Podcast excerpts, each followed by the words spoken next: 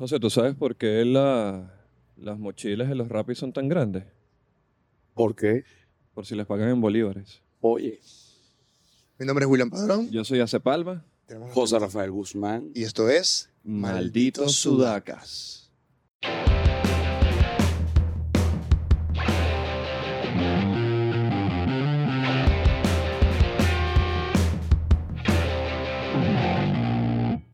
Bienvenidos a un nuevo episodio de... Malditos sudacas. ¿Sabes por qué se llama Malditos Sudacas? Porque eso es lo que somos. Además, Bueno, además. Básicamente. No, bueno, eso es lo que pienso yo. ¿Se lo dices tú o se lo digo yo? ah, díselo tú que tú sabes más de periodismo musical. Realmente, Te preocupes. Eso es lo acaba que de caer pasa en ahí. este podcast. ojalá que el que está escuchando en Spotify diga, "Fuck, ¿qué pasó aquí? Que esté manejando y choque. No, no, no. En carritos chocones, María. Ah, bueno, eso sí, ahí sí. Mira, eh, yo siempre quise tener la idea de este programa de Malditos Sudacas porque lo que tú dices, somos como malditos sudacas. Y de alguna manera, este, acepta. De alguna manera, eh, hay un tema que se llama Malditos Sudaca, de los prisioneros. Ok. ¿Te acuerdas de ese grupo? Sí, como ¿Tu- no. No me, no me acuerdo del tema, pero me acuerdo del grupo. De Tren, de Prisionero. Tren al Sur, Ok, claro. por Made in Chile. Made in Chile. Y siempre tuve como esta cosa de, me gustaba el nombre porque en algún momento me, of- me ofrecieron también una especie de programa en Los Ángeles y era como que, ¿por qué no hablar de la parte sudamericana? Si tú eres un sudaca, eres un maldito. ¿Por Sí. qué no utilizas el maldito sudaca? Y por eso se llama así. Pues me parece excelente porque me siento muy identificado con el nombre. Con Sudaca y con Maldito también. Sí. Sí. José Rafael, iba a traer un sombrero, men, para quitarme el sombrero. No, Por vale, tu por favor. stand-up, No ¿no? me hagas esto, no me hagas esto. Ahí producción le pone- No me hagas esto. Eh, eh, Debo decir que es el mejor stand-up que he visto de toda tu generación. Oye, muchas gracias, chicos. Me, Bueno, bueno. me, me- me llena de orgullo porque, bueno, me costó mucho eh, ganarme esa historia. Fueron dos meses y medio en la cárcel. Realmente no, la, no busqué ganármela, o sea, busqué ganármela, pero no fue algo que yo dije, mira, tengo este proyecto. No, más bien digamos que fue un ligero traspiés en un momento y luego, bueno, dije, bueno, ya que eh, eh, sucedió este traspiés, eh, y tengo que pagar unos abogados además también, entonces, y yo hago stand-up, entonces dije, vamos a llevar esta historia a stand-up, y eso fue lo que hice. Eh, además, bueno, pues, es una excelente historia para, para pasarle stand-up porque, como siempre digo, la tragedia da risa al que no le pasa y al que le pasa, bueno, a lo mejor no le da tanta risa, pero lo que sí es seguro es que al que no le pasa le da demasiada risa. Por eso que tú ves a alguien en la calle que se cae, todo el mundo se ríe alrededor y la gente que se cae no se ríe. Es súper emocionante. Entonces, bueno, digamos que en este momento yo caí. Y a mí no me Dejaste echa- los dientes. ¿cómo que- dejaste los dientes. Es, ahí va. yo dejé los dientes ahí, yo dije, vamos a contarlo además. Vamos a "Ah, contarlo. no me empuje que yo me se cae solo. Exacto. es- a, mí no, a mí que no me empuje, que yo me caigo. Y yo me caigo y con honor, chico, con honores. Tú sabes que no dijimos que este programa lo produce. Ah, Oriana.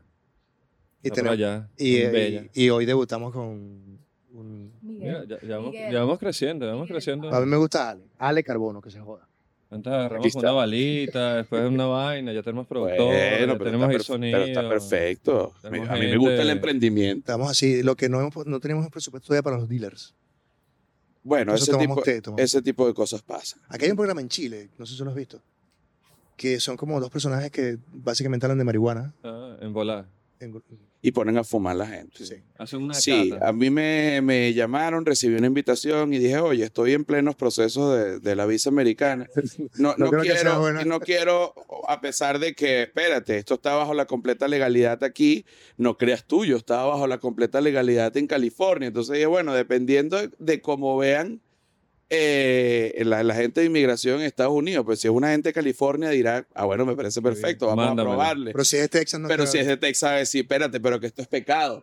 Entonces dije, bueno, es mejor ahorita no, no estar yendo este tipo de... Ya vamos a entrompar eso. Ajá. Hace, tú le vas a hacer una pregunta ahí que te he interrumpido dos veces. Eh, no, ya se me olvidó porque me Ah, interrumpiste. No hay ningún siempre. problema. Lo siento. No, que creo que estaba hablando era de. Lo que iba a pensar era que, que cuando saliste de la idea de que todo esto que te pasó no estaba en el guion, tú dijiste, yo voy a salir a hacer este tipo, lo que estabas haciendo en, la, en esa gira, antes de que te. no, Bueno, no, yo estaba... haciendo Bueno, lo que estaba haciendo principalmente era grabando justamente eh, pues yo grabo documentales para, para mi Mm. canal de YouTube en tono de humor, que se llama Comida, Calle y Comedia. Y estaba haciendo justamente uno de estos documentales. Eh, lo que quería hacer era tratar de vivir eh, más o menos como un mes y medio en una pick-up recorriendo todos los Estados Unidos. Obviamente, Porque te ibas a ir de costa a costa. de algo costa- así. fui de costa a costa. eh, quería una tratar. pausa. Exacto. Dos meses. Y, descanso, de- y un de y volví de, de costa a costa. Quería tocar el tema de la legalización de la marihuana, que en Estados Unidos en unos estados es legal, en otros no, que las leyes cambian dramáticamente de estado a estado. Y bueno, efectivamente lo comprobé, fue así. Eh, el- fue, un documental No bastante, bastante vívido.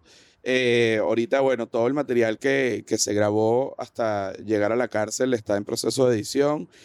Y bueno, obviamente en el momento que llego a la cárcel, pues ya no grabo adentro de la cárcel porque en la cárcel no se puede grabar. Sino, créeme que hubiese grabado hubiese sido Claro. exquisito.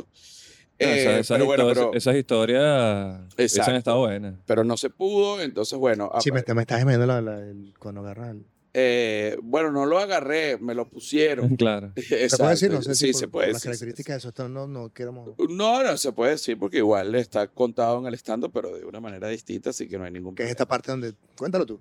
Sí, hay una parte donde un tipo me, me bueno, me, me coloca, Coloca, su, su claro. pene en la mano mientras yo estaba dormido. Eh, para muchos, bueno, ha- habrá muchos que se les hace agua a la boca Sí. al, al oír este cuento. Eso es entendible. A mí me dio mucho miedo en el momento. Eh, pero lo que noté es que el pene estaba, no estaba, eh, no era un pene completamente erecto, era un pene, digamos, a media máquina. Y eso molesta porque no es una experiencia completa. Eso, está como eso, eso. despertando, está- como estirando ahí, No, como- o sea, porque fíjate, hay gente que dice, mira, tú puedes ver la el vaso medio lleno o medio vacío, pero en el caso del pene no es así. Tú no puedes ver el pene Medio parado. medio parado.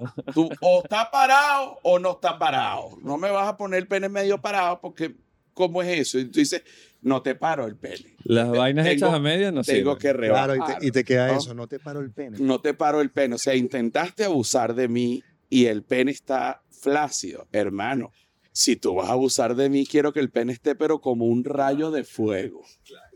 O sea, Como un respétame. cemental. Respétame, ya me está faltando el respeto poniéndome el pene.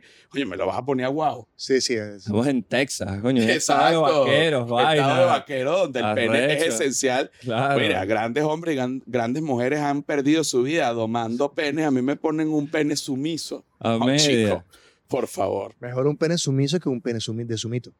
Es, bueno, Sumiso Esteves es otro Claro. chef muy callado. Muy, sí, mande, yo le preparo su mandioca. ¿Cu- ¿Cuánto quiere que le.? Ok, de, de Ok, poquito, yo lo hago. Eso está mal, sí, yo sé. Sumiso Esteves, que Di- no es sumito, es un primo. Disculpe, disculpe. primo. Se retira así, disculpe. Di- di- disculpe, iba, iba a cocinar, pero casi me corto. Mira, tú tienes demasiada sala y disculpe, y se lo vuelvo a hacer. Sumiso Esteves.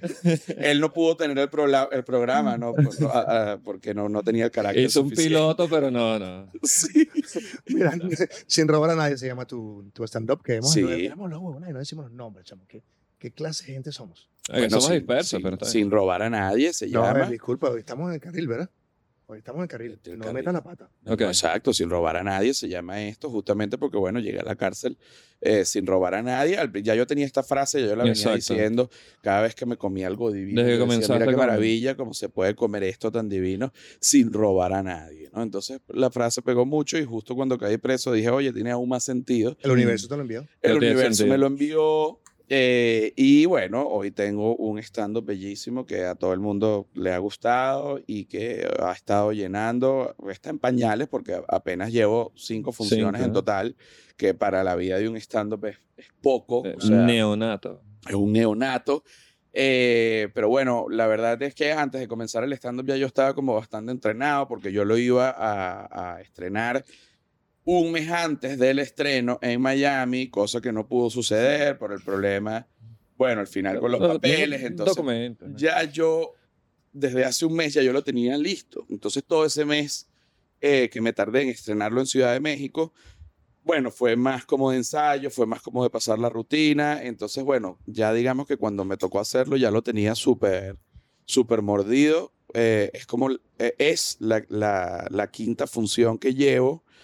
Sin embargo, es como si tuviese una décima función, de tanto que lo, que lo pasé en mi Claro. casa. El perro ya estaba y que va, este va a empezar otra vez con lo del pene en la mano. El Este, perro bueno, que qué Mario, huevo. te cojo. Exacto, bueno, ¿qué es lo que te pasa, chamo? Quédate tranquilo. Eh, pero bueno, estoy en verdad súper conforme, sobre todo por la crítica, la crítica de, de mis amigos, obviamente la gente eh, que lo ve, gente me dice, mira, genial, no sé qué, eso me reconforta muchísimo y me alegra, pero gente que me conoce, eh, que a lo mejor tiene un, que también se dedica al medio, se dedica a la comedia, se dedica a hacer podcast como ustedes o, lo que sea, que tiene a lo mejor un conocimiento un poquito más profundo de lo que es el negocio eh, y de lo que es una rutina y de, lo, y de cómo funciona, pues la crítica ha sido maravillosa y eso a mí, bueno, me encanta. ¿Qué quieres que te diga? Yo, yo que, bueno, que tuve la oportunidad de, de telonear a José en las dos primeras funciones. O- me- Open Up, eso era bonito. Opener. Open Up. Sí, porque aquí, aquí le dicen como aperturador, ¿no? Imagínate eso es como Eh, eh, entretención, Sí. que- mantención, aperturador, una vaina ok, así. ok. Vi, vi el show los dos días completos y dije, no, están, están muy bien, muy bien hechos. O sea, me, gusta gustó, me gustó guste, y, chico, Me gusta. y dije, no, está, está en otra liga. Y, y- y lo que te iba a preguntar era, ¿en qué momento, después que sales de todo este peo, fue que decidiste, dijiste, coño, le voy a echar bolas, voy a, voy a escribirlo? Porque comentabas antes de que, no, verga, que fue yo como un- escribí parte. ¿En qué eh, momento fue durante- preso. Ahí tú dijiste, ya aquí esta vaina va a empezar. Claro, porque yo andaba No- tan no deprimido allá adentro, no tenía, dije, o sea, esta historia de, esto, ya yo estaba seguro desde que, que estuve en la cárcel, yo dije, de esto voy a vivir. O sea, de esto, esta gente no, se, no sabe. claro. ¿A quién metió preso? Claro. Este, y bueno, obviamente eh, yo, yo no, no, no lo estoy haciendo como una venganza hacia las autoridades de Texas, sobre todo porque las autoridades de Texas no tienen ni idea que yo estoy haciendo un stand-up sobre mi experiencia. Sin embargo, eh, yo sí creo, la gente dice, mira, las cosas pasan por algo, y entonces ya tú vas a ver que eso se convierte en algo mejor. Y yo, está bien, pero yo creo que las cosas pasan y depende de uno si uno las convierte en algo. Entonces Claro, eso yo lo tenía muy claro cuando estaba preso y dije, bueno, voy a comenzar a escribir la rutina desde acá. De hecho, la escribí completa desde la cárcel y cuando salí dije, bueno, vamos a comenzar el proceso de pulitura para oficializarla. Me di cuenta que la mitad de lo que había escrito era pura locura.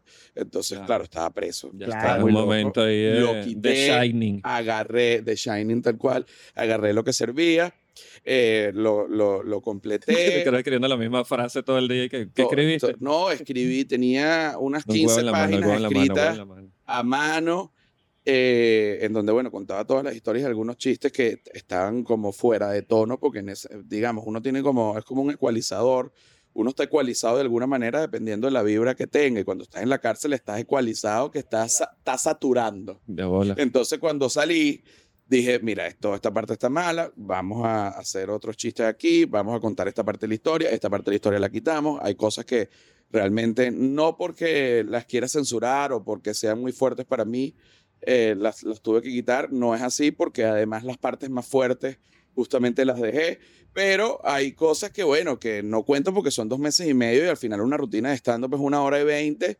y, y, y- y no alcanza y no vienen tanto al caso como detalles legales o como de, de, de pronto que no eh, a- otros problemas que no son tan vistosos que, que a lo mejor hubiese sido engorroso contarlos. Entonces cuento, no, no, no quito por, por la rudeza o por lo horrible que pudo haber sido la experiencia por mí, quito por lo aburrido que puede ser Claro. para el público. Eh, que pues, tú al darle la vuelta dices, coño, no le voy a sacar el esta chiste parte, que le puedo sí, sacar esta parte a otro. lo mejor está un poco aburrida. En cambio, si hay una parte donde hay un pene en la mano, yo te juro Claro. que nada más de por sí el cuento ya va a dar risa. Ya, y, y si hay alguien que de repente se puede sentir como que, oye, pobrecito, pues evidentemente eso está cubierto con varios chistes, como Claro. para que, eh, porque el comediante tiene que tener muy claro que el fin último de la comedia es que la gente se ría, no que la gente se ofenda, no que la gente Mm. se sienta mal. Entonces, si tú tienes eso claro, ya fuera, de- ese es el contrato que tú tienes que firmar Ah, coño. contigo mismo como comediante. Y todo lo que esté fuera de ese contrato, eso está mal. No, que yo hice ese chiste, la gente entonces se puso brava. Eso es que a mí no me entienden, eso es que esa gente no... Claro. No, eso es que usted tiene un error allí. Porque es el- soberbio, el, amigo. fin último de la comedia es que la gente se ría. Si usted echa un chiste delante de 10 personas y 8 se molestan, usted estará contento con los dos que se rieron, pero de verdad que la mayoría no. Entonces usted está mal. como comediante. A menos que sea indie. A menos, sí, pero es que igual, pero es que igual, igual, por Un muy indie, un por muy indie que seas, no, porque también hay comediantes under. Under, Eh, under. under, under. No, que yo soy de puro de bar, que yo voy a hablar de las, Mi comedia no es para todos. de las peores cosas. Mi comedia no es Ah, para todos. Estás equivocado. Acá, acá en Chile se ve mucho eso de, de- del under y, y el, y el salto a un teatro, vaina. Es como que yo prefiero quedarme acá abajo porque este chiste no lo puedo Eso contar en un es una- teatro, No, eso es una en mala un decisión. festival. O más que Entonces mala yo decisión, prefiero quedarme acá para poder yo hablar de pienso que chistes de es- pedofilia. Yo, yo, yo, Coño, yo hermano. pienso que es que no te terminas de aceptar y, y ya, ¿sabes? No, pero es que tú puedes hablar de chistes de pedofilia, tú puedes hablar de cualquier tema en, en, en cualquier lugar. Ahora, por ejemplo, en el caso de los festivales, y lo estoy hablando como comediante, es un tema ya distinto, porque ¿qué pasa? Cuando tú te presentas en un bar, bueno, un bar es un lugar que está prácticamente hecho Diseñado. eh, diseñado para hacer comedia y ahí comenzó el stand-up. Entonces eso es como jugar, para hacer la comparación, como una caimanera de fútbol. No. Tú estás en una caimanera de fútbol, entonces ahí todo es válido. Después tú pasas, subes de liga, ¿verdad?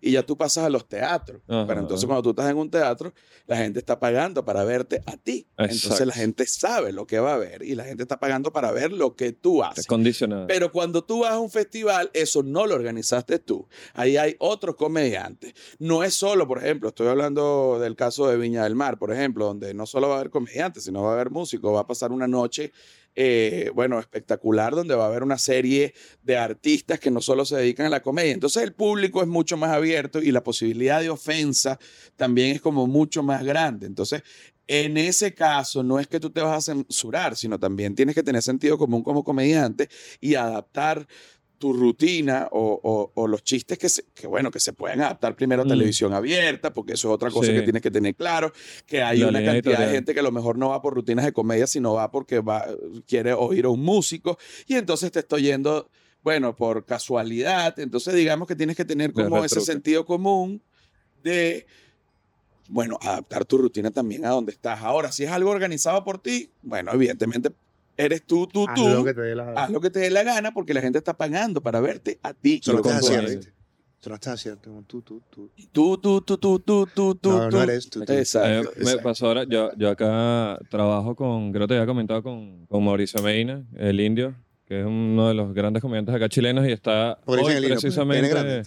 Eh, Mira, no sé, no se lo he visto todavía. Estoy trabajo con él por otras cosas.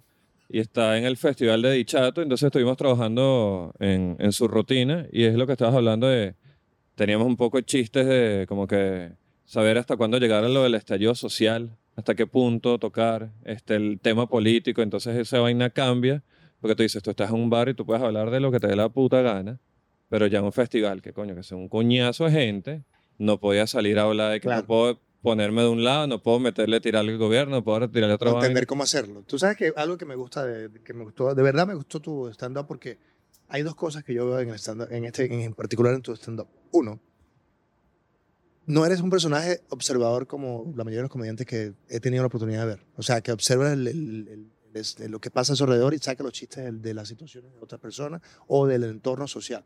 Tú lo viviste. Es tu tragedia llevada a la comedia. Es como el ejemplo que yo hacía de Irishman, de Scorsese. Nadie pudo haber hecho la película que hizo Scorsese por los años de vida, por lo que él ha vivido. Nadie pudo haber contado tu historia, sino tú. El único que la puede contar soy yo. Ujú. porque a lo mejor tú me la vivió. cuentas y yo la cuento y puede ser divertido, pero no es tan poderoso como la cuentes tú. Entonces tú pasas del observador al protagonista. El que cuenta su tragedia y lleva la tragedia a la comedia. Y ese tipo de, de- de humor no lo había visto. Bueno, entonces, bueno, espérate, muchas gracias. Esto es un, esto es un honor, William Padrón. Estoy a punto de ponerme a llorar aquí. Yo digo, bueno, pero, se- pero ¿será que esto es algo nuevo? ¿Será que se está inventando? Lo pregunto con la ignorancia tal porque veníamos que uno decía, ¿existe más gente que esté haciendo de repente eh, de- Documentalismo. documentalismo con comedia?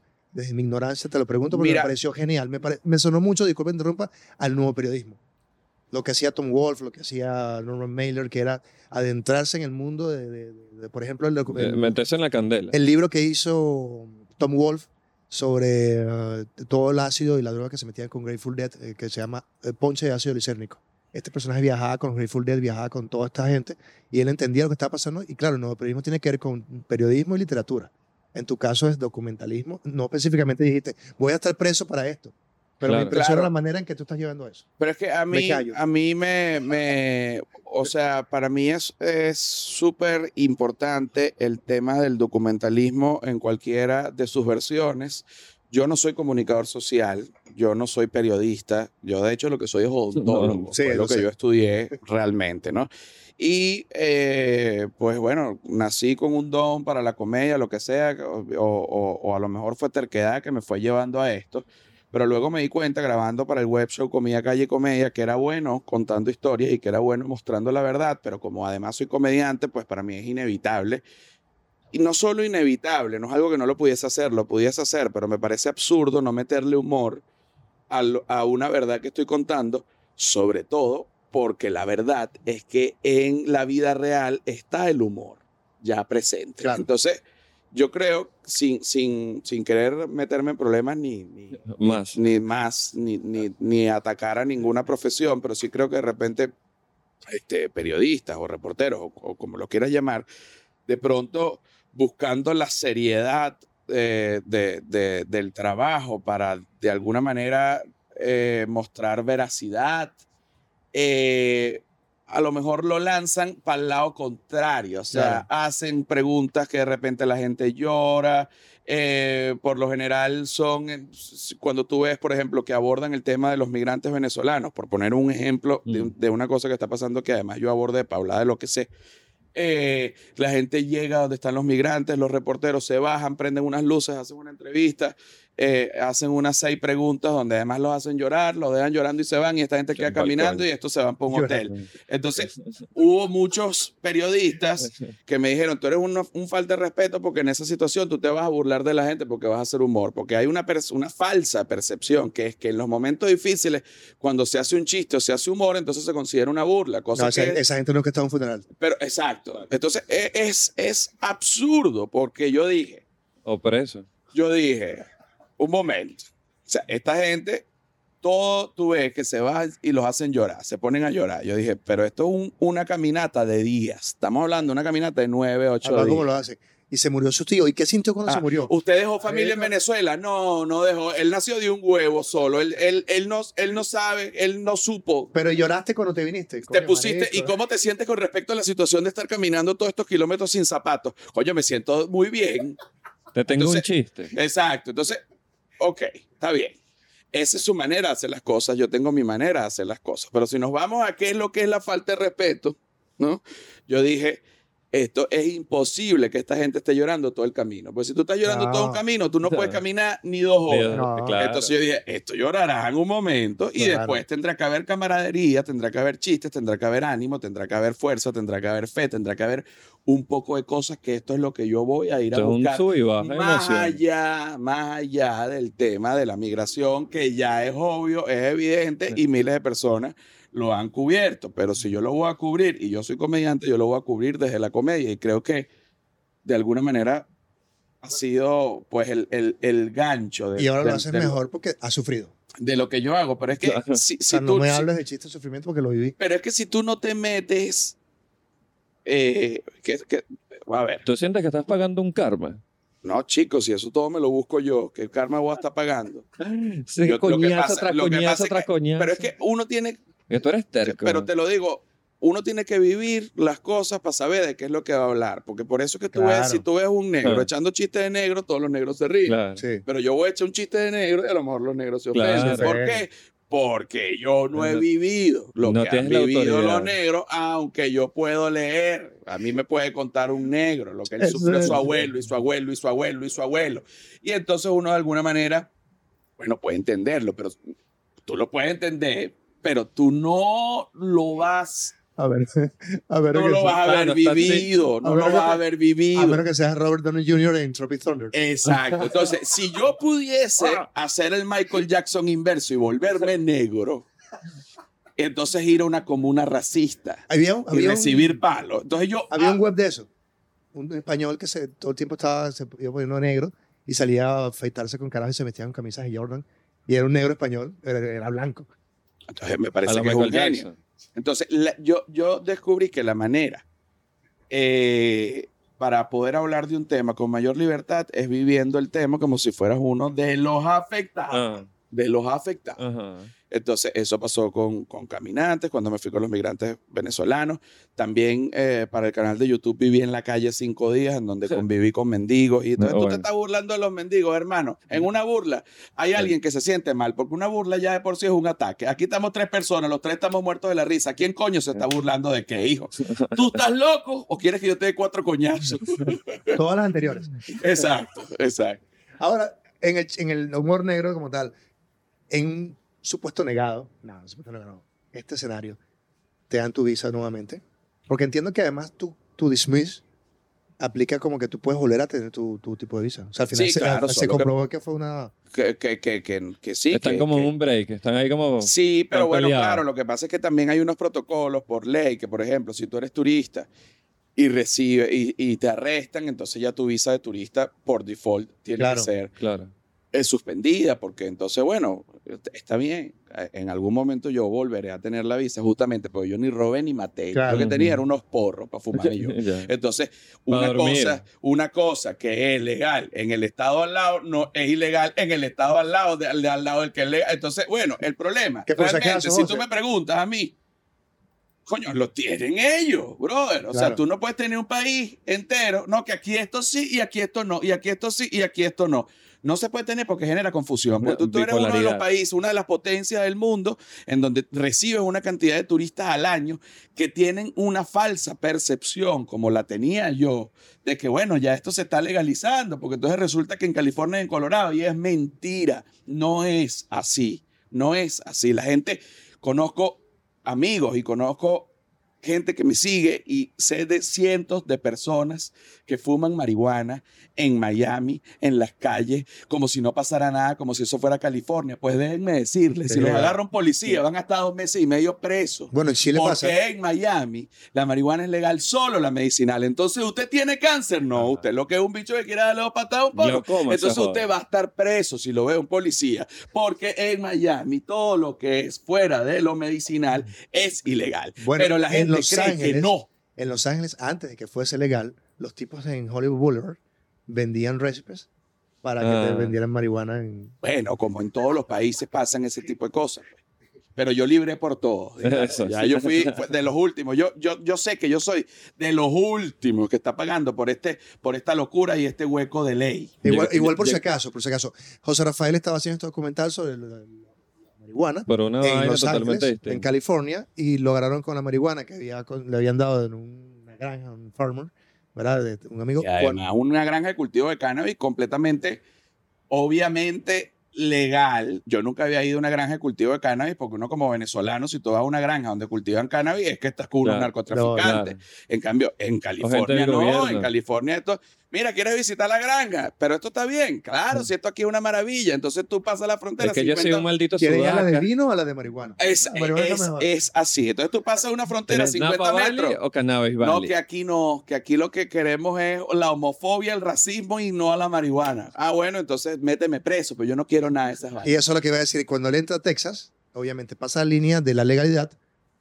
sin saberlo y cae preso en Texas por pecado y por ilegal. Por ilegal y por pecado. por pecado. Así mismo me Era porque creo que no lo habíamos comentado para la gente que me está diciendo por, por qué estaba preso. Te pasas porque de alguna forma no, no sabías la ley que había, entendías que estaba en todos lados y caes sin... Sabía que, que, que había una ley que, que, que Texas estaba como que mucho más atrás en el tema de la legalización de la marihuana, pero yo nunca me, me, me imaginé, y eso que venía ya Claro, grabando este documental, eh, que si tú vienes de un lugar donde hay hasta una gran, donde hay una, no, donde hay millones de granjas de cultivo de cannabis, etcétera, que es dentro de un mismo país, yo nunca pensé que fuese a ser, eh, que, que- que fuese a tener unas consecuencias tan fuertes. Yo dije, bueno, puede ser que me pongan una multa. Y cuando vi no era ninguna multa, era que iba a estar preso. En el momento fue horrible, todo lo que se vivió fue horrible, pero hoy en día tengo una rutina de stand-up increíble y espectacular que gozo y disfruto y, y- y capitalizo, porque además tengo que pagar los abogados.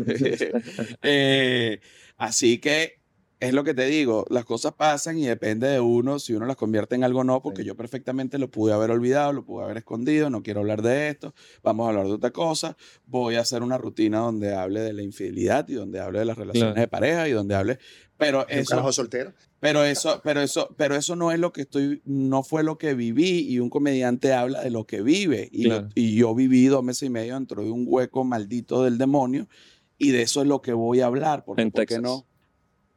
Esto es como masacre en Texas, la vaina así toda... En Texas, donde hombres de verdad quieren reformar a hombres de verdad. ¿Se entiende? No es que estuve en una cárcel, no, que en Nueva York, espérate. No, Sí. no estaba en, ¿Cómo No se llama la sé, Sí, serie? no, pasa ¿cómo se llama la de aquí, aquí tienen su cobija, tome. No, señor, esto era Ajá. un paso más un bajito de los Marines. ¿entiendes? Y en algún momento pensaste que te quedas más de dos meses, seis meses, un año. Sí, pensé, dije, mira, esto, esto, esto se está tardando, o sea, eh, porque al final, como en todo, Yo creo que es como un tema de incertidumbre. es un tema de Ajá. incertidumbre y además es un tema burocrático, pues sobre todo en el lugar donde a mí me agarraron, era un, es un pueblo, eh, eh, pues digamos, Como varinas. ente- ma- peor que Barinas, como que decirte Caicar el Orinoco para, Ok. para los venezolanos. San Se llama- Fernando de Atabapo. Bueno, se llama Sierra Blanca, imagínate, está en español, No, huevón, no. se llama Sierra Blanca. Eh, Y seguro perico legal. Esa, no, no sé, no, no sé si el, si el perico es legal allá, lo dudo mucho. Este, pero sí te digo que eh, pues los procesos burocráticos allá eran súper lentos y eso fue también lo que hizo que, se- que yo me tardara tanto allá adentro, porque no era una cosa como decirte de pronto en, en un estado, en un lugar donde todo esté como mucho más presto y mucho más listo y mucho más tecnología que, que está preso en un monte en donde todo, bueno, De por supuesto. ¿Sabes qué? William, eh, eso fue la de... No con lo que dice porque lo, lo niego. No, que está, Ah. no, claro, fue la, la, la segunda función que hablamos y, y, y William me dijo, verga, marico, de verdad me pareció muy arrecho y estamos hablando de esto de, eh, de la angustia, de cómo tú tuviste las bolas de convertir todo eso como lo dices, de Sí, agarrar eso, todo es que, eso. es que aplaudo, hermano. te- él me decía, Lo que pasa es marico, esa angustia para tú hablar de ese tema y cómo lo estás hablando de una manera natural. Yo, yo Sí, decía, hay que tener "Verga, las marico, bolas para agarrar de todo yo lo no que sé si es que él está tranquilo ahí, como que no, mira, sí. A mí Lo que pasa es que ya cuando uno hace la rutina no es Pero lo mismo que cuando uno la vive. O sea, porque de alguna manera uno lo está drenando, uno está contando algo que ya te pasó, pero cuando lo vives,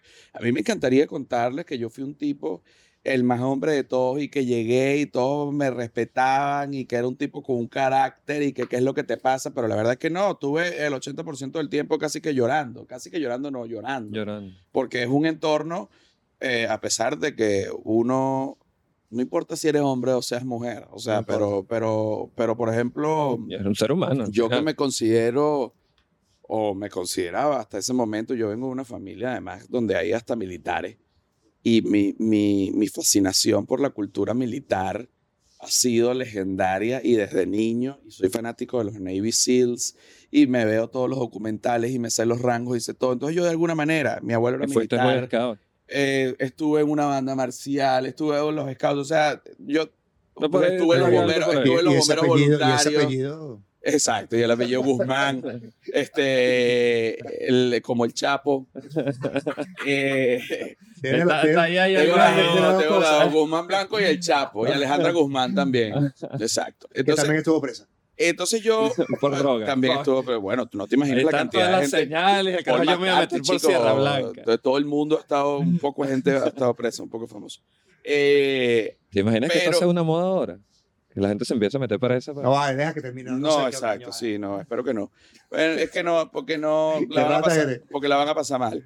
Eh, entonces, se me olvidó lo que estaba diciendo. Ah, Nos fuimos, nos fuimos a la vaina. Coño, te fuiste, coño. me interrumpí. Y íbamos mierda. bien. Primera vez que este programa iba tan, ¿verdad? Tan, tan en la, Ah, Ah, los ah, militares. Entonces yo que tengo, yo que tengo, este, coño, como esa, digamos, Fascinación. esa fascinación por los militares y además de dar el todo por el todo y yo, porque yo, además yo dije, yo me considero un comedy seals. O sea, ¿qué quiere decir esto? Que los SEALs, ellos los mandan a los lugares más peligrosos, a donde ningún soldado va. Eso soy yo en la comedia. Yo voy ahí a donde ninguno más va. Y Claro. lo voy a hacer hasta que me muera. Y el día que me muera, yo voy a grabar mi muerte. Ok. Para que no quede duda de esto. Porque, coño, si quieres hacer documental, vas a contar la vaina como es. Entonces yo decía, esto no me va a doblar, esto no, yo no me voy a rendir, yo soy un comedy seal y never out the fight Ajá. y para adelante, ¿sabes? Esto es una medalla para mí, esto es una misión, tal. Pero cuando te digo, eso me duró como cuatro días. Ya los cuatro días estaba, dije, ok, tengo que aceptar primero que no soy un SEAL, evidentemente. Este, Soy como una sirena. soy como una, más bien como una, sí, como una sirena dentro de este entorno. Eh, la comedia te puedo decir que me salvó eh, de, de muchas cosas malas que me pudiesen haber pasado porque los hacía reír y, eh, en inglés o en español como fuese, pero lo, lograba. Eh, y Y de te verdad salía que, como, como un mecanismo de defensa, así como. Bueno, yo utilizaba la momento, comedia O salía siempre- natural así. Bueno, obviamente la personalidad no- de, no José pensando- es que su- la comedia es su mecanismo A, a- a lo que me refiero, es como La que. eh, comedia si es mi arte tan- marcial. Si estabas como que en modo de que, marico, sobrevivencia en esta vaina, me están saliendo estos chistes sin yo saber, o, o estás como consciente y que, como que, verga, estos son los mexicanos, aquí están los otros, aquí en estas vainas, y esta es mi arma, esta es mi arte marcial. No, bueno, yo, eh, este es mi arma, este es mi arte marcial, pero yo dije, peleando no va a ser. O sea, yo no, no, o sea, estos tipos son mucho más grandes que yo. Así que va a ser con lo que uno tiene que saber lo que es bueno y explotar eso. Claro. Entonces yo dije, yo sé hacer reír, esto es lo que yo voy a hacer, de esto vivo y ya está. Y efectivamente fue así y se terminé siendo amigo de, de muchos de ellos, otros no. Eh, pero realmente, bueno, de toda la gama de cosas malas que me pudieron haber pasado, me pasó un porcentaje muy pequeño y eso justamente fue gracias a la comedia. Eh, el tema de lo militar, pues lo mantuve como cuatro días y después dije, mira, no soy un silly, de verdad que estoy muy triste. Una vez que salí, dije, bueno, lo aguanté, escribí la rutina, de nuevo me comencé a sentir un sil, pero eh, con mucha más humildad. Un de- sil de de- oficina. eh, no, no un sil de oficina porque a mí me gusta la candela y, y Pero- justamente Pero, pero sé aceptar cuál candela. es, yo creo que ahorita hay que escoger bien las candelas porque si no voy a terminar muerto antes de ti. Claro. Claro. Entonces, como yo siento que me quedan cosas por hacer, uno tiene que también tener una responsabilidad con uno mismo, no solo por uno mismo, sino porque ahorita con esta experiencia de haber caído preso me di cuenta de todo lo que sufre la gente que está a tu alrededor, sean amigos, sea pareja, sea eh, familia. Y eso también, digamos, es algo que yo no tenía tan presente, siempre eh, como que andaba muy individualista dentro de mi persona, como que bueno, yo soy yo y yo hago todo yo y yo soy yo y si me meto en un problema soy yo y si salgo de problema soy yo. Pero realmente cuando te metes en un problema como estar preso, pues hay una cantidad de gente que te importa, que sufre y se pone triste por eso. Y para mí es inaceptable que, bueno, que gente que uno quiere sufra por culpa de uno. Eh, no, no, no me gusta hacer sentir mal a la gente, me gusta hacer sentir bien a la gente. Obviamente, si uno tiene una pelea y de repente le lanza una puya a alguien y se siente mal, pues chévere. Pero eso es otro tipo de cosas, ¿no? Además, Eh, periodismo amarillista. Exacto. Este es periodismo amarillista. Ajá. Cuando sale, la primera persona que ves, ¿quién es? O sea, que llegas a qué casa eh, de tus amigos, familiares. No, la primera- ¿Cómo fue esa llegada? de decir, La, primera persona que veo conocida que, eh, que vi fue Charlie Nelson, que es Coño, gran a amigo Charlie a Charlie Nelson. Me estaba yendo a visitar allá a la cárcel y justamente fue el día que me soltaron y ¿Estás él, en México cerca? No, no. él, estaba, él vive en México Sí, y me, me- me- porque Charlie también tiene esta fascinación por lo militar y entonces este, le dijo, eh, pues me mandó a decir que, que mira, yo voy ahí, pues estamos con un soldado caído, ¿qué es lo que pasa? Voy a visitar al soldado. Oh, vente, sí, vamos, visítame. Y de repente ese día me soltaron y pues fue con Charlie el que me... Y lloraste ahí como una... Estoy en una fase de periodismo amarillista. Sí. ¿Lloraste, lloraste? ¿Qué? No, ¿Cuántas- bueno, cuando, a ver, estoy, estoy tratando de Yo acordarme. creo que soltaste Ah, algo. para joda, pero... No, no, no, vale, pero yo te puedo contar todo. Yo no tengo rollo, decir con que lloré o que no lloré. Este, Todos lloramos, hermano. pero, somos pero, exacto, esa- exacto. No, pero- Yo he llorado en invierno. Pero- no tienen idea. no, chicos, yo he llorado en invierno, en verano, he llorado que sí, eh, supuestamente cuando estoy feliz y no estoy Eres súper sensible entonces. Coño, yo soy súper sensible. O sea, te, te afectan. las a mí me afectan las cosas demasiado, hasta las cosas más mínimas, solo que bueno, uno ¿Eres tiene una, una- soy Piscis. Ah. ¿Ascendente qué? Piscis. Ah, mira. Piscis ascendente, soy un Piscis puro que Un para los- la gente que sabe de astrología. Yo soy Pisces con Ok, Pisces. la gente. Piscis. Piscis, para Piscis, arriba, Piscis, Piscis, Piscis. Bueno, la, Ah, no, gente, la vale. gente que sabe de astrología, Tenemos una que hay un tanque para que... este se, este ¿Tú eres se Piscis? llama. No, este se, este se llama, no tiene cara de Piscis. Ajá, este se llama. Coño, pero será de Piscis, mi amor. ¿Segura? Y, y- Hace rato que no te vi esa cara, sí. Oye, porque yo te veo uno- un piercing en el labio que yo digo, ah, pues eso está, eso, eh, aquí se ha experimentado. Sí, sí, sí. No, pero hablando en serio, para la gente que sabe astrología, Pisces, ascendente Pisces, es como un caso súper particular porque eres casi, o sea, como casi, casi una niña. O sea, Sí. eh, eh, eres una persona muy sensible, muy intuitiva y todo esto, pero todo te afecta y bueno, así soy yo y ya está. Pero a la vez mezclado con un militar, soy un militar sensible. Entonces sale un comediante. Un Piscis Seal. Piscis Son- Seal. Son en Exacto. general en tacones. Exacto. Coronela. un general con el rímel corrido. Y Se me, podrá correr esto, pero jamás la dignidad. Mm, Esa misión la vamos a hacer así nos tengamos que quitar los tacones, no joda. Tú sabes que otra cosa que me llama la atención del, del, del stand-up, que evidentemente es natural Oye, lo que te te voy a pasa. felicitar que dices stand-up y no es tan comedy. Coño, No es, sé, lo, porque- es- es lo- es lo mínimo, chico, que uno Sí. puede, claro, decir stand comedy. Ahora, me, ahora voy a tener que decir Mi stand-up papá nunca aprendido a decir stand-up. Ok. Este, mi papá dice, oye, me gusta mucho la, lo que haces de la comicidad. Ah, vale. Entonces, perfecto. Como lo lleva aquí, dice, mira, ¿cómo es que se llama tu conjunto de ese musical? Ah, el, O se llama banda. El conjunto, exacto, tal cual. Tal O cual. la gente que dice, "Va- te pueden hacer en el concierto una especie de, ah, de, ¿cómo se llama? Como varias canciones, una mezcla, un mixer. Un popurrí. Un popurrí. Lo que ellos dicen popurrí. Sí, claro. Popurrí. No, eh, el- lo de la gente que dice stand-up, no es la gente que dice Stand-up. Es como la gente que dice hip-hop. Ok. Ah, exacto. Hip-hop, es la banda de hip-hop que tú tienes, chamo. Rap, hip hop, una vaina de esas. Es nuevos términos. Sí. El trapa. Me gusta que, o me llamó la atención que de alguna forma, aunque no haces hincapié en eso, eh, hablas mucho de, la, de creer en algo más, en una especie de espiritualidad, porque estás en una situación de que de, en, tu, en ese momento es un quiebre en tu vida. Y como todo quiebre, hace un efecto interno donde tu personalidad cambia, donde de alguna forma te vuelve maduro en otras cosas. Y en este sentido, cuando hablas de esa espiritualidad, en, o no tanto espiritualidad, creer en algo, creer Sí. en ti, en una máxima entidad y en la, digamos, la personalidad de José Rafael es muy nuevo y deja esa semilla en, el, en la rutina que haces. No sé si consciente, si la gente lo capta cuando tiene que captarlo, pero pasas de ser la tragicomedia a la reflexión final. Bueno, yo estudié en un colegio católico. Y que la pregunta es, ¿te vas a casar pronto? sí. sí. ¿Para cuándo los La chavos? pregunta es, ¿qué opinas de la crisis social en Chile? Me, escri- me, me, me entrevistó un diario comunista, ya hemos hablado de eso. Este, yo estudié en un colegio católico, un colegio de curas, en donde además, pues, iba a misa todo el tiempo, todo esto, y eh, fui misionero claretiano, todo bajo las normas de los misioneros ¿Y y, fuiste del monaguillo? catolicismo. No, no fui monaguillo. Yo ¿Te fuiste de retiro de, Por- esos de fui, colegio? a, fui a retiros espirituales, Ajá. donde además la pasé increíble. yo fui monaguillo y profesor de catequesis. Ah, bueno, entonces tú estás más, más allá que yo. No.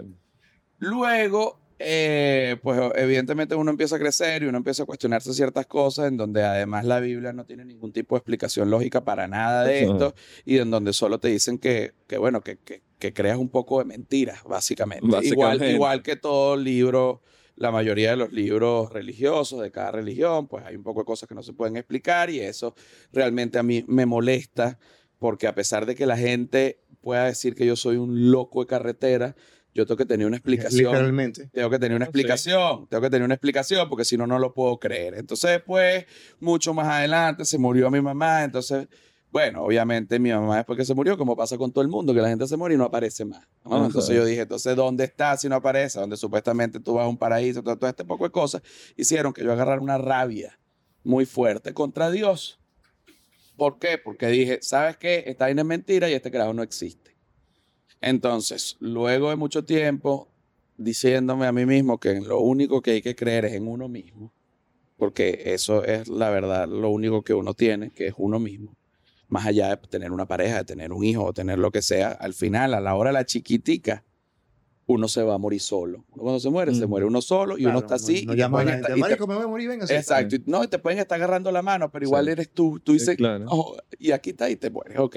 Y, pues, Entonces, ok. Entonces, cuando caí preso, sentí la necesidad, que además es muy natural en el humano, cuando uno toca fondo en una situación como esta, pues tratar de conectarme con algo espiritual básicamente para pedir ayuda. mm, Y la parte espiritual no tiene que ver con religión. Mm. Eso es algo importante porque las religiones tienen unas normas, es una institución, el catolicismo, los musulmanes, los judíos, etcétera, tienen unas normas y tienen unas leyes eh, en donde hay muchas con las cuales yo no comulgo porque me Mm. parecen absurdas, me parecen ridículas y me parece que no tienen nada que ver con lo, con lo que de verdad hay que hacer. A lo mejor tienen una explicación histórica que en el año 1500 resulta que entonces no se puede comer cochino hoy en día porque en esa época había una peste. Entonces decidieron, bueno, pero eso no es una vaina que dijo Dios. Entonces, ok, eso era una vaina que había una peste. Entonces empe- se empieza a mezclar todo esto, todo manipulado por el hombre. Entonces esto es un empache. Entonces yo dije, yo quiero hablar y comunicarme directamente con Dios. ¿Qué pasa? ¿Cuál es mi rela- cuál Llámame es- al gerente. Llama- llámame al Llámame al gerente de esta vaina. ¿Cuál es mi relación con Dios hoy en día? Hay gente que no cree en Dios y yo eso lo apoyo también. ¿Por qué? Coño, porque si tú ves hechos físicos, la, la química, la física, lo que, lo que sabemos, la matemática, y tú te pones a ver, coño, la verdad es que Dios no existe. Dios existe solo si tú quieres que exista. ajá. Si tú dices, yo creo en Dios, yo siento que existe, está aquí. Entonces, o eres tú. Ajá. y eso te ayuda, y eso te ayuda, entonces tú crees en Dios a tu manera, como tú creas, como tú quieras, pero crees en Dios. Si tú dices, yo no creo en Dios, porque a mí nunca se me ha parecido y no sé qué, brother, es súper válido, porque a mí tampoco se me ha parecido, yo no te puedo dar fe de que el tipo Claro. existe. Yo decido creer. Es una cosa de decisión. Ahorita yo decido creer que existe. ¿Sabes por qué? Porque yo antes de presentarme, yo me persino así. Yo digo, compadre, ¿tú te acuerdas de los favores que me hiciste en la cárcel? Necesito uno más, que me vaya bien. Eh. Chévere. Y eso me hace sentir bien. A lo mejor no existe. Eso que Pero estoy haciendo no me está restando. Si existe, a lo mejor le llega y a lo Mm. mejor me ayuda. Entonces, yo decido creer en que existe. Eso no me hace de ninguna religión, porque no Claro. me gusta ir a misa, porque no entiendo los ritos, porque no me interesa. No me interesan los curas, no, más allá de como persona. Puede haber un cura que sea, tengo, eh, tengo gente que conozco que son curas y son simpaticísimos, así como hay gente que conozco que son curas y son unos cretinos. Eso no tiene nada que ver. Es, una- un, es un oficio más, es un trabajo más. No creo en el celibato. Me, no me, me- me parece absurdo, me parece ridículo. No le veo el sentido a que los curas no puedan tener relaciones sexuales. ¿Por qué?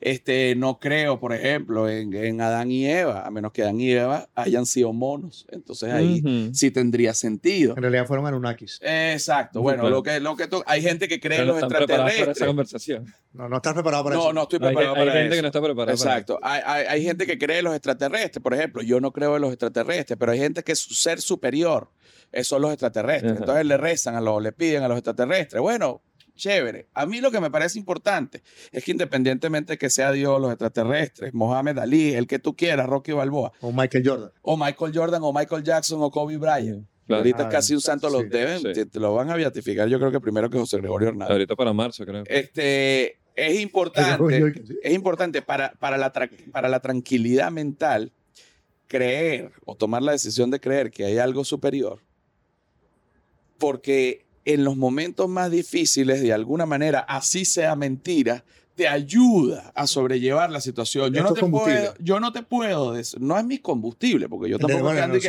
Pero Dios contigo, todo, sin ti nada.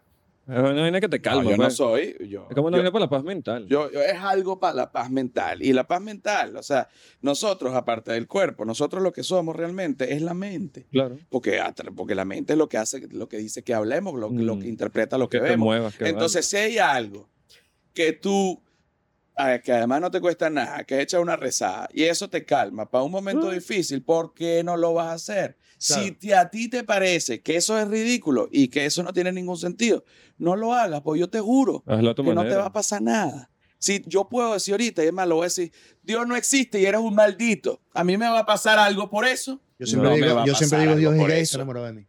Dios es gay, tú eres gay, Dios. ¿Me va a pasar algo por eso? No me va a pasar algo. Dios, yo te amo, Dios, yo te amo. Dios, eres lo máximo. Dios, te acepto, Dios, soy tu siervo. ¿Me va a pasar algo bueno por eso? No me va a pasar algo bueno por eso.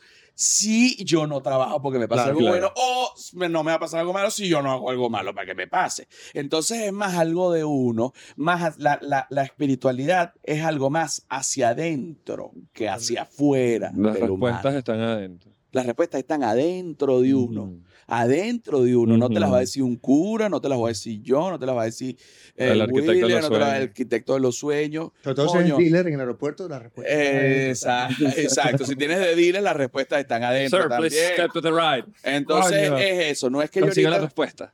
no es que yo soy un evangélico, porque además, No, yo te entiendo perfectamente. Sobre Sí, todo- nada, que estamos, estamos en la sobre misma. todo con los evangélicos, siento cierto rechazo, porque además tú ves a los evangélicos, oye, me fue bien, gracias a Dios, oye, comí rico, gracias a Dios, voy a desayunar, si Dios quiere. Bueno, pero entonces tú tienes un pedo con Dios, ¿cómo Claro. que todo que Dios? No, Bueno. brother, es, no es así tampoco. No es que tú te vas a acostar y solo porque crees en Dios va a venir lo bueno. Tampoco viene.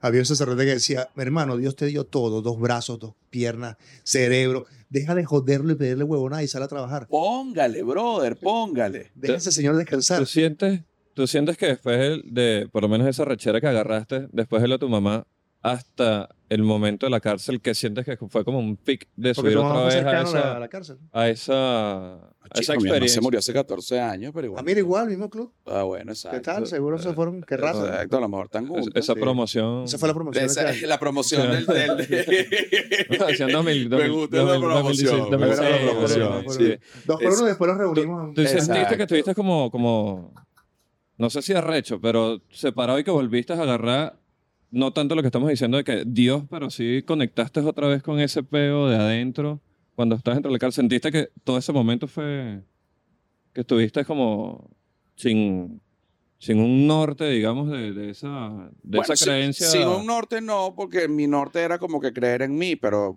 eh, eh, es a lo que digo, que además es una de, de las cosas que digo en el stand-up. O sea, yo sí siento que es importante creer en algo superior, pero para saber en qué cosa superior vas a creer y cómo, primero Ajá. tienes que creer en ti mismo. Entonces, creer en Dios y creer en ti mismo es algo que va muy ligado, así como no creer en Dios y creer en ti mismo es algo que está muy ligado. Si tú me preguntas, ¿qué es preferible, creer en Dios o creer en ti mismo? Coño, primero tienes que creer en ti mismo, porque si no, no vas a poder creer en nadie. Tú- Tú te lo único viendo. que tú tienes eres tú y Dios. Está bien. Ok. Ok. Está bien, bien. está bien, tú, tú tienes a Dios. Pero si tú no crees en ti mismo, coño, es muy difícil que tú creas de verdad en Dios. Ahora eres la persona, yo no creo en Dios, yo creo en mí mismo. Perfecto. Pero para creer en ti mismo, primero tienes que creer en ti mismo. pero de Entonces, verdad. primero, para creer en lo que tú quieras creer, tú tienes que creer en ti mismo para ubicarte, para saber qué es lo que, para discernir, para tomar una decisión. Coño, mira, esta vaina no, esta vaina sí, esto me conviene, Ajá. esto no me conviene, esto es ridículo, esto sirve, esto funciona, esto no. ¿Qué pasa con rezar, por ejemplo? O meditar. O meditar. A mí me parece Pueden ser dos es lo mismo. Es lo mismo. Solo que con unas visiones distintas. ¿Qué Porque cambia? rezar tú le estás pidiendo. El mismo queso, pero rayado. Es el es- exacto, es el mismo queso. Dame el parmesano en longa y me vas a dar, pero también me das un poquito de parmesano rallado. Entonces, en rayado. cuando tú estás meditando, tú tienes una conexión contigo mismo, con lo que está pasando, con tus problemas, con tus cosas. De alguna manera te pides ayuda, de alguna manera eh, eh, buscas Busca, relajarte. eh. Hay una serie de endorfinas y una serie de cosas porque entras en un estado mental que esto se libera. Y es lo mismo que pasa cuando tú rezas. Rezar es una especie de meditación, pero con otro enfoque, porque además en el rezo, digamos, la meditación está enfocada a que Dios te está oyendo y de alguna manera todo eso positivo que tú estás recibiendo a través de la meditación o del rezo, bueno, tú sientes que te lo está mandando Dios. Yo no creo eso. Yo, yo estoy bien claro que una oración y una meditación es sumamente similar y que independientemente a quien le reces, tú vas a sentir lo mismo. Lo importante es que eh, eh, el, el estado al- mental al que te lleva la meditación o dependiendo también en lo que creas, si crees en Dios, si crees en ti, pues te va a hacer sentir mejor. Entonces, ¿por qué no lo vas a hacer? Pero más allá de eso, yo no te puedo asegurar si Dios existe o si Dios no existe. Es imposible. ¿En la cárcel pues, pensaste en algún momento trágico en suicidarte? No, yo nunca he pensado suicidarme porque yo le tengo terror a la muerte. Si fuese por mí y yo pudiese hablar con Dios, yo le dijera, brother, yo quiero ser eterno. O sea, yo quiero vivir para siempre. Yo quiero... Quiero ser como el el stat. Quiero Exacto. relajarme. Ahorita con la pira- Yo pues, quiero ver, yo quiero quedarme de esta edad para siempre. Y yo quiero ver qué va a pasar dentro de mil, dos mil años. Quiero seguir trabajando, quiero seguir dándole porque siento, pero eso es algo que yo creo de mí, no porque siento que soy un enviado de Dios. Ajá. Siento que yo tengo las capacidades con las cuales yo pudiese hacer cosas de interés para los demás y que ayuden o motiven o lo que sea, que al final se haga una cosa importante, por lo que yo quiero mucho más tiempo, porque el tiempo al final es lo único que uno realmente no puede comprar. Y con el tiempo también hablo de la salud, porque si tú tienes un cáncer, al final es tiempo lo que te Claro. Entonces, al- l- l- creo que el, el tiempo es lo más valioso y cómo aprovechar ese tiempo. Y allí es donde entran entonces Como- las oraciones, Como la meditación. el tiempo no se detiene ni El- por amor. ni por- Mm. Eh, ni cuando estás en la cárcel, los presos me decían, no te preocupes que el reloj está andando. Relájate y disfruta. Sara. Mira, nos Relájate queda y poco disfruta. tiempo. Sí, por- Bueno, por- está bien. Para que, no sé, somos Me- ahora- so- de esa generación que queremos podcast. Me ha gustado la conversa. Sí. Bueno, pero sácame un tema y te lo disparo. Te voy a preguntar otro más entonces. No, no. Sí, bueno, tú eres el periodista. José Rafael, antes y después, ¿cómo, te, cómo lo sientes tú? Ajá. Antes y después de la cárcel. Eso es una muy buena pregunta. Sí, esa- Digo, porque hay un, ahí hay un quiero. Sí, eso es sí. lo que- yo- la- interesante. Mira. o sea, ¿cómo- ¿Tú cómo lo sientes? O sea, yo tengo, uno tiene una personalidad ya definida porque uno ya es un adulto y uno es como es. Sin embargo, bueno, las cosas que uno va viviendo, pues evidentemente te van cambiando. Eh, esto ha sido una super lección de humildad de mí conmigo mismo. mm, Porque me di cuenta que, primero, que no soy inmortal. Segundo, que no estoy más allá del bien y del mal, que eran cosas que yo me decía para darme fuerza y me las llegué a creer. Yo decía, yo puedo grabar donde se me dé la gana y le, y le puedo agarrar los pies a un bicho que está dormido en la calle y me puedo ir para la calle, a mí no me van a matar, a mí no me van a disparar, a mí no me van a meter preso, a mí no me va a pasar nada, pues yo estoy más allá del bien y del mal, pues yo no estoy haciendo nada malo. La verdad es que no es así. Nadie está más allá del bien y del mal y si tú haces una cosa eh, bueno, pues que te mete en un peligro, tú tienes que estar claro de que estás en ese peligro y las consecuencias que puedes correr. Otra cosa súper importante, una vez que ya tú te metes en el problema y ya sabes las consecuencias con las que estás corriendo, pues es necesario aceptar las consecuencias y tomar las acciones correspondientes, porque además eso es parte de ser un caballero, aceptar las consecuencias de tus actos sin querer ocultarlo, más bien diciendo la verdad, que es algo que a mí me funcionaba muchísimo y que me parece que todos los comediantes deberían hacer, porque el verdadero humor y el humor de verdad y el humor exquisito está basado en la verdad, en una verdad. Entonces, para mí la verdad es súper importante, no por un tema moral, porque yo puedo ser un desgraciado y yo te puedo quedar mentiras. Para mí la verdad es importante porque la verdad es la verdad. Y el que no quiere oír la verdad, coño, ta- tiene un, un- el problema no es mío, el problema es de él. Entonces, ahora que si diciendo la verdad en un chiste se ofende, bueno, a lo mejor eso es otra cosa, porque entonces ya aquí es humor y la misión última del humor es que se haga reír. Bueno, estamos ya mezclando temas. Pero la verdad de la verdad es que la verdad es la verdad. Y el que no quiere oír la verdad está mal. Entonces yo trato, en la medida de lo posible, decir la verdad siempre de todo lo que me pasa, a menos que el abogado de repente me diga, mira, no digas esto. Bueno, si ya es un consejo de un abogado. Solo si. y- Entonces pero- yo no es que te voy a decir una mentira, pero de repente te puedo omitir información, pero Ajá. porque ya es un tema legal que me están diciendo que, mira, no digas esto. Bueno, nada, ya esto es otro tema. Pero Ahora, creo no es lo que, mismo mentira que. que omitir Que omitir. son cosas Se me olvidó comentarte eso. No, y desde niño, y, y, y Porque, desde mi amor, niño, no- se me olvidó decirte que me cogió otra cara. Eh, sí, bueno, eso son nunca te he cosas. mentido. Pero ese, ese ya es otro tipo de... No te ese- lo había dicho, ¿no? Eso Pero ya es otro vamos, tipo de, Francia, me- no lo de, de mentira. Eso Francia ya, no lo he hecho. eso ya es otro tipo de mentira. que saben. Exacto, no puede ser, no puede Ah, sí, este chistecito. Ten cuidado, ten cuidado, Sí. ten cuidado. Entonces, bueno. Y hablando del tema de la verdad, tú lanzas esos comentarios, entonces, coño, la vaina Sí, se presta. me meto en un peo. Las malas interpretaciones. Ujú. Entonces, sí, mira que- Las malas interpretaciones son ahorita Oye, un problema. Yo estoy acostumbrado, sobre todo porque muchas cosas se ¿Cómo dicen llevas, a través... ¿Cómo llevas eso? Bueno, hay muchas cosas que se dicen a través de Instagram, a través de Twitter, y yo siempre he pensado que un tweet carece de alma, ¿no? Tú puedes leer un tweet con la entonación que tu cerebro te mande, dependiendo de la, de la, de la, de los issues o las culpas que tú tengas. Entonces Se tú llama, lees un tweet y tú eh, dices, se llama la ley del espejo. exacto, tú lees un tweet y tú dices, esto es conmigo. Ajá. Eso no es contigo, o sea, eso es un tweet. Está en el, O en sea, el si, universo. si tú, si tú ves un tweet y tú sientes que eso es contigo, el que tiene el problema eres tú, hijo. El peor una tú, que tienes una cosa, estás viendo el tweet desde la culpa, desde la algo te está pasando. Porque si aquí no te mencionan, que tú sientes que esto eres tú, bueno, entonces tú, que aquí- hay una situación. Entonces- de Entonces, bueno, eso pasa mucho en las redes sociales, sobre todo por lo que ya sabemos, que además es muy fácil lanzar unos insultos o Sí. lo que sea a distancia, porque bueno, ahí nadie se va a pelear Los realmente. guerreros del teclado. Los guerreros del teclado y todo eso. Yo también he sido guerrero del teclado. O sea, Sí, todos hemos sí, sido guerreros del teclado y es sí. súper divertido. Además, ver el mundo arder desde la computadora es una cosa maravillosa eh, que siempre me ha gustado. Pero, eh, sin embargo, más allá de lo que pueda molestar o no un tweet mío, eh, bueno, pues yo siempre trato de que tenga que ver algo con la verdad y justamente por eso tienen esas polémicas, porque si fuese un tweet de un loco, nadie le parara. Ya bola. Y ya está. Bueno, ya, última pregunta que te iba a hacer es, cuando voy- vayas a girar por, por Estados Unidos, ¿tienes pensado presentarte en Texas? Una vez que tenga, tengo pensado presentarme en Texas, lo que no tengo pensado es tener marihuana en Texas. Claro. Son dos cosas completamente Claro. distintas. Una cosa es una cosa y otra cosa es otra cosa. Bueno, rapidito, estás afuera, el humor de Venezuela de una forma ha cambiado hacia afuera, a pesar de que hay gente haciendo cosas en Venezuela. ¿Cómo, cómo sientes tú que ha sido ese, ese equilibrio entre los que están en Venezuela haciendo humor y los que están afuera Bueno, contando en un circuito que sigue siendo venezolano? a ver. Eh, el- el- Venezuela es un país que tiene unas condiciones ahorita bastante particulares, cosa que hace, como te dije eh, hace un ratico, el comediante habla de lo que vive. Entonces la gente que está en Venezuela, los comediantes que están en Venezuela, siento que hablan, bueno, para la gente que está dentro de Venezuela, porque son unas situaciones muy particulares. Tú ves el Twitter y hay muchísimos chistes.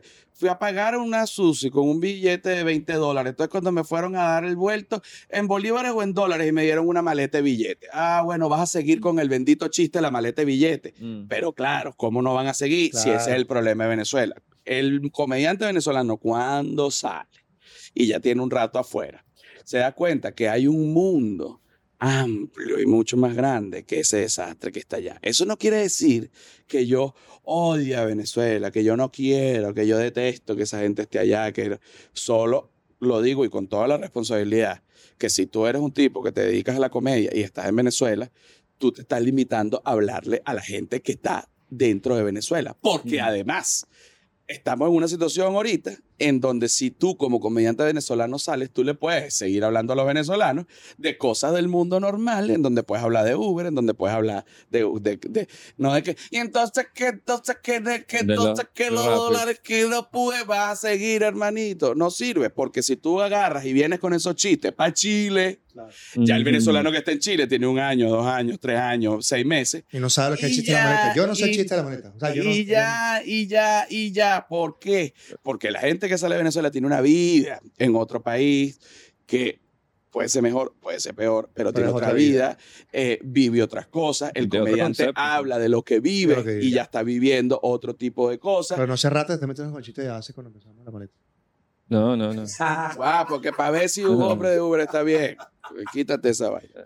Mira, no, no sé, ese chiste no, me pero es que gustó. está, está bueno. Pero- porque es pero- es con Rappi, ¿ves? Porque ya, ya la Porque gente ya, de porque, Venezuela porque exacto, Rappi. exacto. No lo hace como tu motorizado.com. Exacto. Y además que a la gente le da, Porque fe- a los además- chilenos le da fetiche eso. Pero- porque pero que, ese- ah, pero esta es la ese- noticia que me llega. Ese chiste es un buen ejemplo de la evolución de un comediante que sale de Venezuela y llega a otro país, porque entonces, obviamente, ¿quiénes son la mayoría de los rapis en Chile? Como en todos lados. Venezolanos. Sí. Ok, entonces, el venezolano viene, entonces tú estás mezclando las dos cosas, algo que ya vienes arrastrando de allá, porque el público que te voy también es venezolano, al chileno le da risa porque sabe que en Venezuela Mm. hay una devaluación y que la mayoría de los rapis son venezolanos, entonces ya tú ves una evolución, pero si él se hubiese quedado en Venezuela, él solo el chiste sobre la evaluación y no sobre en rapi, porque en- en Venezuela no hay ni Sí, rapi en no. esa vaina. Entonces, No hay internet. para entonces, si tú, si tú me preguntas a mí, a mí, a mí, esta es mi opinión. Coño, si tú eres comediante o te dedicas al entretenimiento, incluso una persona como tú, bueno, que se ha dedicado más al tema, de, pronto más a la parte de la música y todo, yo te, yo te aseguro, me podrás corregir, que al llegar acá, bueno, tu mente se amplía, conoces otra gente, ves otras cosas, ves cómo funciona el negocio de otra manera, hay nuevas ideas y entonces uno evoluciona como profesional en el área entre- del entretenimiento porque al final hay una cosa que no podemos negar que es la globalización. Entonces, cuando tú hablas solo para un grupito de gente que está en una dictadura, donde además ni siquiera hay un buen internet, entonces, coño, ¿qué- ¿de qué? O sea, ¿de qué estamos hablando? ¿Entiendes? ¿De qué estamos hablando? Entonces, eso no quiere decir que yo diga, váyanse de Venezuela, olviden el país, dejen la bueno lucha. malo. Porque además, ¿cuál lucha? ¿Ah? Dime tú. Porque yo no veo ningún programa de radio que esté diciendo. No, no, ni siquiera por Guaidó, porque yo lo digo por, por comediante. Juan no, que aquí estamos en la lucha, echándole. ¿Echándole qué? ¿Cuál lucha? Si en esa vaina no se puede decir ni siquiera en las emisoras, nada, Mm. nada. ¿Cuál es la lucha? Presentarse un stand-up y decir cuatro chistes de Diosdado. Eso no es una lucha, hermanos. Para esa lucha, sal, ve mundo, culturízate, crece, ve otros comediantes, arma tu show y ponte a girar, ponte a, na- a ganar billetes, que también le vas a hablar a los venezolanos. Pero, pero son unos venezolanos, bueno, que ya no están viviendo las cosas que se están 2.0. viviendo allá adentro porque tomaron una decisión que si tú me preguntas a mí, todo comediante venezolano debe, debe, debe, debe, debe tomar por el bien de su carrera. Ahora, si tú me dices, no es que yo estoy, Pero y también deben dinero cuando se van. también te den dinero cuando se van. Ah, No, es que yo estoy en una lucha con una ONG para la restitución del país y este es mi aporte. Bueno, entonces ya tú tienes algo definido, ya tú tienes un humor con un aporte político. Mm. O este es el aporte que me da la te, ONG. te lo compro, te lo compro, estás aquí, te le estás dando. Ahora, no, yo estoy aquí y entonces mi lucha es presentarmente a trobar. Tú eres marico, chamo. Tú lo que no te quieres es ir porque no tienes bola. Y ya está. Entonces, mi consejo. Me van a odiar otra vez por esto. Salga y abra su mente. Que esa vaina es un estanque en esa verga. Ahora otro consejo, disculpa, Ajá, para, ahí. ir cerrando. Y cerramos con- No, no, no, tranquilo, dale. Hace cinco años más o menos, eh, hablamos de eso Ajá. Eh, el señor José Rafael y yo tuvimos una charla muy rara en la Universidad eh. Monte Ávila. Monte Ávila. Sí. Y había que darle consejos a los estudiantes de la Monte Ávila generación. sobre emprendimiento y una cosa así, porque éramos como personajes. eh, Sí, relevante. sí, y nos estábamos como son Estamos aquí. Emprendedores. La pregunta, cinco años después, ¿qué le dirás a esos chavos? Hijo, gradúense y salgan. Váyanse por el coño. O sea, salga. Mira, es, es, es, es- es- es que. ¿Qué es más es- importante, es- es que- graduarte o salir? pero es que, eh, bueno, No, y ahora hay, una, hay como una generación No, que no, la mira, gente se gradúa del colegio y se van para el coño. Por eso, la ¿qué es más ya- importante? Ya, no es como antes de que ¿Qué es más importante, el título o vivir? lo que pasa es que, eh, digamos, esto es una buena pregunta, porque si tú vas a hacer tus estudios afuera, pues a mí me parece maravilloso, porque entonces ya tú terminas tus estudios afuera y ya cuando, ya cuando sales graduado ya tienes papeles afuera, ya tienes todo afuera y ya tienes una vida afuera, cosa que me parece maravillosa, porque la vida en Venezuela no está normal ahorita. Entonces, pero bueno, si tú no estás de verdad haciendo un aporte, ¿para qué vas a estar en un lugar donde, donde no?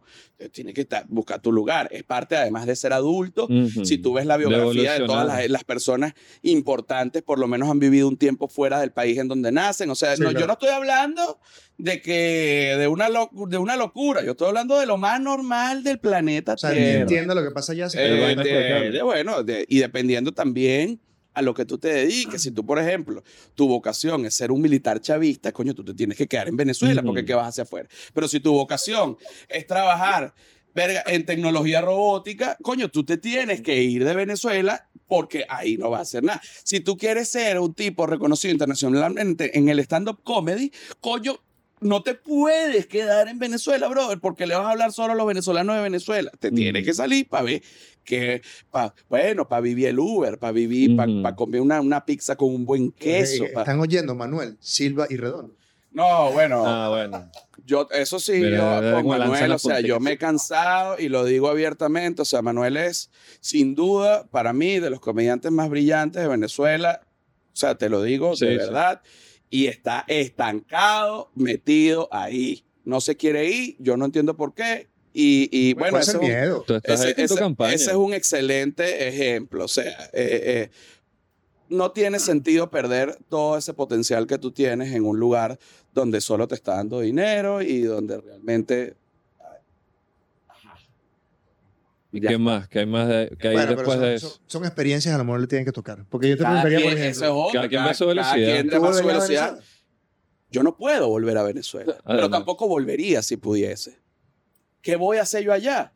Ya yo la mega la pasé, ya yo le- me presenté en los teatros más grandes, ya yo giré el país, ya yo, ya yo hice ahí. Ya cerraste ese ciclo. Ya yo cerré eso, ya yo eso lo viví, ya yo en Venezuela más arriba no puedo ir. Si tú miras que en otra época, no, que está Venevisión, que está Radio Caracas, y entonces hay programas de humor, varios programas de humor en cada canal, porque también está Televen, entonces hay dos programas de humor, entonces ya son seis. Vamos a entonces, documental oye, yo quiero tele. ir, yo quiero ir pe- pegar mi documental aquí, después quiero tener un late night, pero allá no hay nada de eso, allá no se puede hablar de nada de eso, allá no hay nada de eso. Pero tú no serías nada buen, buen panelista de la bomba. buen panelista de la bomba, por ejemplo. Entonces puede ser, ok, bueno, este, vamos a hacer un web show. Bueno, pero un web show se puede hacer desde afuera. Sí. Y se Entonces, lo ponen a Netflix, lero, y Amazon Prime. entonces, bueno, está bien. Está bien. Por un lado, cada quien toma sus decisiones. Si tú me preguntas a mí, si tú te dedicas al mundo del entretenimiento, tú tienes que salir para que abras el coco. Y es más, eso ni lo discuto, no, porque tengo la razón. Mira. Rafael, hay que irse ya porque te agradezco que seas el primer invitado de la segunda temporada. Oye, muchas gracias. Sí, muchísimas Eh, gracias. Y Espero que les haya gustado. Todo bueno, todo bueno. Yo pierdo un poco el control y me pongo es que No. está bien. Y el que se No, va. nosotros éramos así al, al revés antes. y Después como entendimos que era el invitado el que tenía que hablar y no nosotros Claro. volvernos locos. Exacto. Este, encárgate tú de despedir, por favor. Mira, eh, coño José, de verdad, agradecido. Agradecido Estimado. yo personalmente por la cátedra que me diste durante el show. Dice, ya abrí el coco en la migración con todo lo que me, me, me, me hablaste. Entendí muchas cosas más y de verdad lo agradezco. Creo que lo plasmé todo en el show y, y, y, coño, y yo- espero, y de verdad esp- espero lo- todo lo que te dije, si en alguna no te cosa te gracias pareció por el que soy- no, no digas apoyo porque la palabra apoyo tiene que estar vetada. sí. Porque la palabra apoyo ya te pone en una situación que tú estás por debajo. Gracias por apoyarme. Entonces la el gente, sí. Gracias te por seguirles el apoyo. ¿Quién te ha apoyado? ¿A ti alguien te ha dado plata para que tú comas? No. ¿A ti alguien te ha dado un Oscar regalado? Ajá, ¿A ti alguien te ha montado una carrera? Así mismo. No, el que el único que te ha apoyado eres tú, así que date las gracias tú en el espejo Sí. calladito. Sí. Y ya está. No, y, y eso, y, y felicitarte también por... Va a terminar Daniel Javis. Sí. Sí. A mí me gusta la autoayuda. Estuve preso. No, esto es como de, Pi- la esto es tuya, como de me Pisces a Pisces. Sí, de Pisces a Pisces. Sí. De Pisces a Pisces, Eso de parece una canción de ascendente Lazo. Pisces. De Pisces a ¿no? Pisces, en donde incluso cuando hay un Pisces con un Pisces, nadie es gay si uno se besa. Exacto. Es como que ya, que no va a pasar nada. Esto está escrito en las cartas. El tarot lo dice. No, verga, chamo, de verdad que felicitarte por Gracias, el stand amigo, gracias, este, desearte el mayor de los éxitos. Por Yo favor. siempre dije que iba a trabajar contigo. Y aquí Eh, estamos. aquí estamos. Este, sé que van a venir más, más proyectos, pues yo voy a seguir echándole bola y con todo lo que me dijiste es más. Este, y bueno, William, como dijo, qué bueno que seas el primer invitado de la segunda temporada para que arranquemos con todo. O si no me arrecho, lo cambia. Es el Ah, primer bueno, invitado de la caballero. temporada y de verdad te felicito. Ahora sí, bueno, ya te lo dije.